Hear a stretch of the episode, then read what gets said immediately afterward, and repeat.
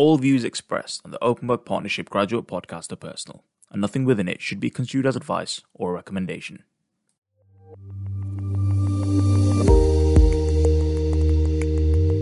Hello, and welcome to the Openwork Partnership Graduate Podcast.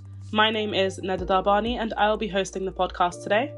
In this episode, we will be discussing diversity and inclusion in the financial services industry, which has been a key topic of conversation in recent years. We will look to touch on the experiences our guests have had and whether or not enough has changed in the industry to allow for diversity and inclusion in financial services. With us today, we have our usual guest, Adam Chopdat, along with some very special guests Sarah Mason, our Inclusion and Engagement Manager here at the Openwork Partnership, Liz Field, CEO of PIMFA, one of our industry bodies who focus on the diversity and inclusion discussion, and Robyn Allen, Director and Financial Advisor of Robyn Allen Solutions. All of our guests have shown an active interest in promoting diversity and inclusion in the industry. And to get this podcast started, it will be interesting to hear from you, Sarah. What does diversity and inclusion mean to you? Right. So, uh, for me, diversity, inclusion, and well-being uh, mean, if you like, that holistic approach to h- how we how we are. So it's it's about our culture.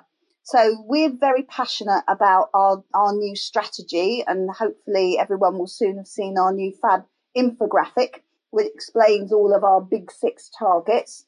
But it's much more than that. It's, it's making sure. So when we talk about unconscious bias sometimes, I think we also need to talk about conscious inclusion because I think sometimes what we need to do is make sure that when we are thinking, it's not just, oh, am I saying or doing the right thing? It's, am I really striving to make sure that everybody who is at the Openwork Partnership now feels included and valued to bring their best selves? But also, how do we retain? How do we get new people to want to join us? In a, in a society now where people look at the CSR policy and the diversity and inclusion policy as part of the reason they might want to join somewhere, I think it gets more and more important to make sure we're inclusive and open. So I think it's it's not a nice to have anymore. Our regulator is uh, looking at this, doing a white paper on this at the moment. So we know that it's something that in the future is going to be um, really far more at the top of everybody's agenda. There's a sound business reason for having this, as well as um, a sound cultural reason.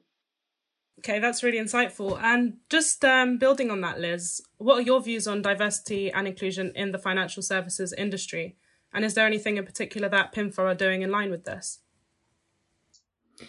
Um, so, what are my views on uh, D&I in the industry? I think we've made a a fair bit of progress. Um, I mean, I've been I've been in the industry for over thirty years now. Um, and uh, I've been involved in and have led D&I initiatives um, probably for most of that period on, on and off. Um, I'll I'll I'll mention four just to show where how much we've really changed in the industry. Um, so one of the first ones that I did was I was the industry champion, um, f- which was to develop and implement apprenticeships, and this was 30 years ago um, in the insurance industry.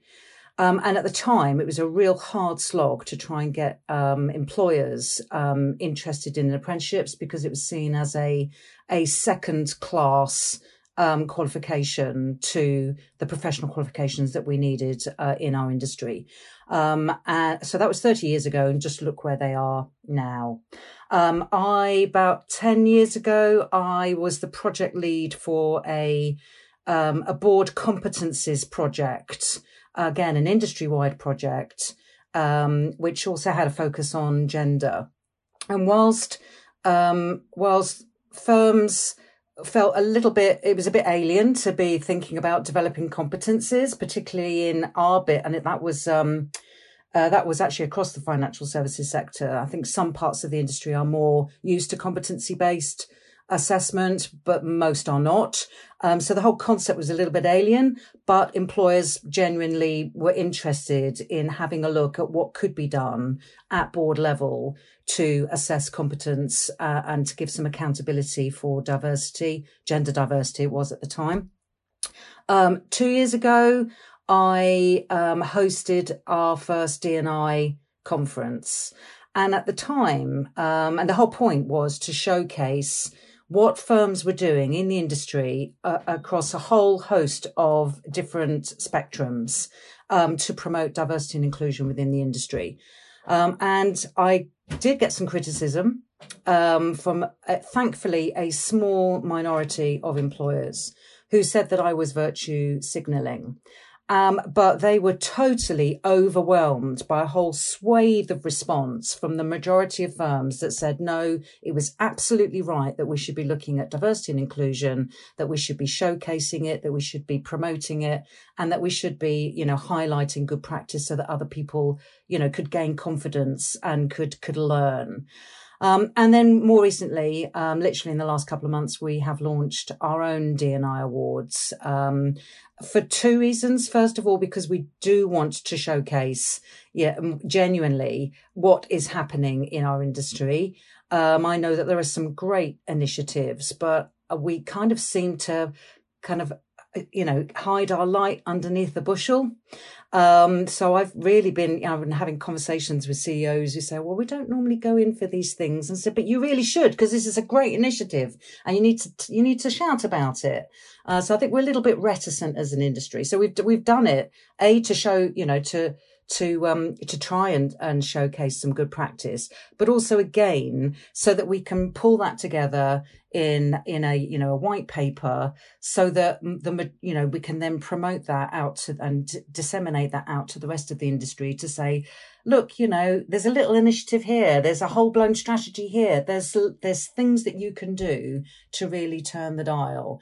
Um, and the the the feedback that we've got from that has been tremendous. So, you know, that's, uh, I it seems shocking, you know, a 30 year journey, if you like, of different types of, you know, DNI, um, and they are completely different, obviously, but, um, it's just really, really interesting and very, I'm really, you know, grateful to see the, the difference in the way that firms approach DNI now to when they did, um, you know, when we were first trying to pitch um, apprenticeships in in insurance thirty years ago. That's really interesting. And following up from that point, Robyn, as a financial advisor, how have your experiences been in the industry? And do you think what kind of difficulties do you think people face when trying to progress in the field? Oh, I could fill an entire podcast just with that question, if I'm honest. Um, I mean, following on from what Sarah was saying and what it looks like for me, it, it's all about removing barriers but also encouraging growth. And I've been in financial services for 15 years, but really it is nearly 30 because my dad was a bank manager, as was my stepmother. So I've been in bank branches since I was about three or four years old. So I remember the days of the bank manager in a community was like, ah. Um, they had this amazing status. Um, and I grew up in a household where not only did I have a male bank manager in the family, I had a female one as well, which back then wasn't as common. So for me, growing up in financial services, I never thought there wasn't anything I couldn't do. But I'm well aware that coming through it in those years, it is if you walk into a bank branch, a lot of the frontline staff were mostly female. And it was the senior management that were primarily male. And as I went through my years in the bank, that did start to change. And there was more strong female leaders, which was fantastic to see.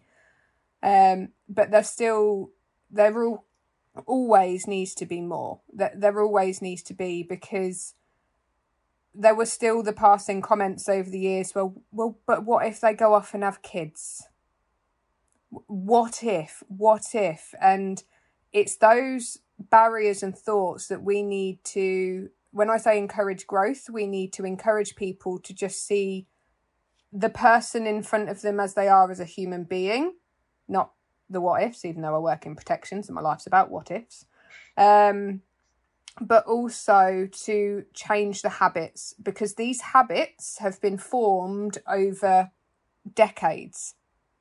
and that is a massive thing to try and change because as Liz was saying, she's been in the industry dealing with this and fighting this and encouraging this for 30 years. And there are ones with the not so good habits who have been in it just as long, if not longer. So habit changing, I think, is got is got to be something that is talked about more and it just needs to become just part of a day-to-day conversation rather than something that has to be highlighted. It should just be life. Yeah, absolutely. I think I think as well, um, it's the perception that maybe some young people have. I don't know, Adam and Nada, whether you felt this when you came into the industry, that it was all suits and ties, um, and you had to look a certain way and behave a certain way. And for me, you know, that's, yeah, it's a barrier. Um, and when we look at the demographic makeup of the UK right now, and the demographic makeup of the UK in 10, 15 years time, it's not going to be the same. And I think people and the customers we serve expect us to look more like the communities we serve. And that is gay, straight, different ethnicities with, with different barriers to um, cognitive impairment. You know, the list is, you know, 20% of the population will have some kind of dyslexic cognitive impairment to some degree or another. So it's it's about making sure that we're far more not suit and tie, but who are you? What do you need from us? And yeah, I get I get what you need because I understand you. I I thought and I will be completely honest, I thought the exact same thing when I joined the industry. I had to look a certain way, I had to behave a certain way. I must do what they're all doing because that's the way it's always been done. And as I progressed through my banking career, I'll be honest, it probably wasn't until I had sort of the last manager I had, which is an amazing woman called Helen Derry. And I sort of grew much more into myself in that role. And it was my first experience in insurance and full financial advice. But even still, I was a bit like, right, make sure I get tattoos I can hide. Like, I can't get cut my hair into a mohawk while I'm working for a bank. Oh my God, how would that look? And then when I started my own company, as soon as I'm out and about, I'm like, right, that's it, mohawk on, everything on show, dress how I want. I live in gym kit now. Do any of my clients care? No, they love it. Um, but it's taken me time to have the confidence to stand up and be counted and be willing to be different. So that that's just another barrier, and sometimes that's our own. That's our confidence. Whereas I'm happy to stand up now and be like, yeah, I'm not your traditional insurance broker. Like, I do not look or act how people would think they might. But I embrace that now rather than hiding. Yeah, Robyn, it's really interesting you say that because for me, that's just entered someone that's just entered the industry. I would still not feel confident to do that. So I wouldn't ever imagine myself saying, yeah, I'll wear what I want to work or I'll act a certain way, I'd still want to try and act a specific way to make sure that I can progress. And even though you're saying that now, I'd still find it difficult to kind of change that for me. So yeah, it's really interesting you said that. I think that's going to change though, Adam. I really do. Um, I mean, uh, you know, COVID has changed an awful lot um i mean i was actually uh just as an aside i was i was literally just talking to my husband this morning to say you see that suit there that i've had for 15 years guess what i haven't worn it for i'm going to absolutely Robyn i'm going to get rid of it you know is this stuff the you know uh, and i'm going to london for a meeting next week um actually to to see the Openwork exec actually and i'm thinking uh, I was about to swear then. Sorry. I was thinking, what am I going to wear? What am I going to wear? Because, you know, um, I live in jeans. It just happens it's roasting hot today. So I'm not in jeans, but ordinarily I am. And I think, I think that we will find that things uh, that, that A, COVID has accelerated, but B, things will start to change because the emphasis on firms to really look at their culture um, and the drive from the people who work within those firms to have the right culture. I think there's going to be a meeting in the middle. And, you know, Sarah mentioned, um, the, the, uh, the the CP that's just come out from the FCA and the PRA, they've had a focus on culture for you know, a long time. You know, since um, Andrew Bailey was uh, was CEO, and I can only see that you know um, that interest growing from the regulator. So the the the emphasis on culture and developing the right culture so that people feel comfortable to be themselves, that is just going to grow. So um, I, I, I think that firms who don't do that, who don't embrace that, are going to be the firms that will lose out because you know I'm looking to you know you Adam and, and Nada to say actually what kind of a firm do I want to work for. Um, and can I be myself there? You know, what is your dress code? Oh, okay. So you want me to see this particular client in this particular dress. Okay. I kind of get that. But if I'm not seeing clients today, actually, can I just wear my gym kit? Um, I, I, think there's going to be a compromise along the way, but I, I definitely think that's going to move. I think it has to. Absolutely. I mean, I'm the first one to admit that when this pandemic came, I panicked because I was initially going, I must go and see all of my clients face to face. I must look them in the eyes. That's the only way to give advice. I was wrong. You know what? I was wrong. I hold my hands up. Video call for me works just as well, if not better, because they're in their homes, they're comfortable, they don't feel like they have to dress smart and clean the house because someone's coming round. I remember a couple of my Zoom calls very early on in the pandemic and people were like, "Oh God, I'm I'm sorry, I'm just sat here in a scruffy hoodie," and I was like, "Me too." Like we're we're all good. Do you think as well? So Adam and Nada, I hate, I don't want to put you on the spot with this one, but I think one of the things, like you've said, Liz, that I think is so important is being open to change. As a firm, you've got to be open to change. So we've recently launched our um, hybrid working policy. So very much we've said there will be no more presenteeism. So we're not expecting you back nine to five, Monday to Friday. What works for you? So we've just sent out a survey today saying, do you think you'll come in one day a week, maybe once a month? Um, how do you think your working pattern will work? Not just for us, but for you too. So, you know, if you need to go to the hairdressers on a Thursday afternoon, don't ask us. Make your time up or whatever, but do it in the way that suits you. And I think more firms that get flexible, again, when we're talking about diversity and inclusion, we've got carers. Now, having a hybrid working policy makes it so much easier to be a carer because you haven't got that that nine to five. I've got to be at work. You know, if you've got caring responsibilities, you've got to go to the hospital you've got to do treatment with somebody. You don't have to explain it. And I think that makes us much more adult. And I think if that's one thing that's come out of COVID that is a positive, it's a different way of working. What I'm hoping though, Sarah, with that is that, you know, that the the more senior people in the uh, organization embrace that and kind of lead that but equally that it's not just the women who take on, you know, that, um, and, and, and, you know, obviously we're talking about broader societal issues here anyway, but, you know, we'll, we'll, we'll, when we get to the point where we have just as much men working part time as we have women working part time, I think we'd have made some huge strides.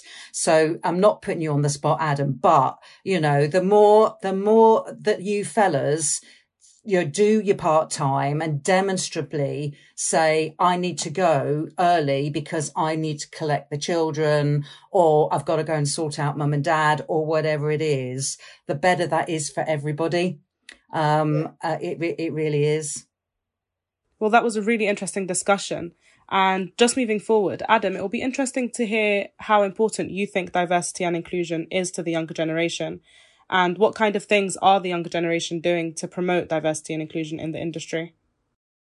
I think for the younger generation, it is really important. And the biggest thing and the difference is, I think, with the younger generation is they're not afraid to speak about it and they're using their voice and they're, they aren't afraid to have difficult conversations with each other. But to be honest with you, I'd say I'm okay with speaking to, let's say, people my age about this, but at work, I'd still be slightly afraid to speak about it just because I don't want to offend anyone.